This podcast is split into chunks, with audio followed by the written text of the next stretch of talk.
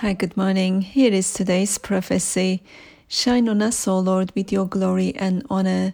Reign on us, O Lord, with your mercies, with your faithfulness.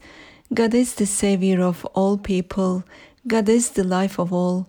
In the midst of all your circumstances, it is God who upholds us with his righteous right arm. It is the Lord Himself who reign on us from on high. It is the Lord Himself who vindicates us. It is the Lord who keeps us safe forevermore.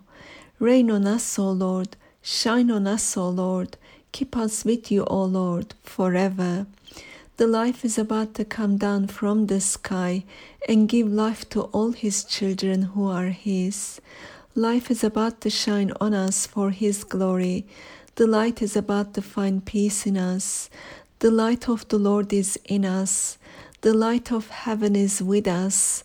The light of the whole earth is over us, covering the whole earth with light. The light of all is with us, Lord Jesus Christ. God, only Son, is the light of the world.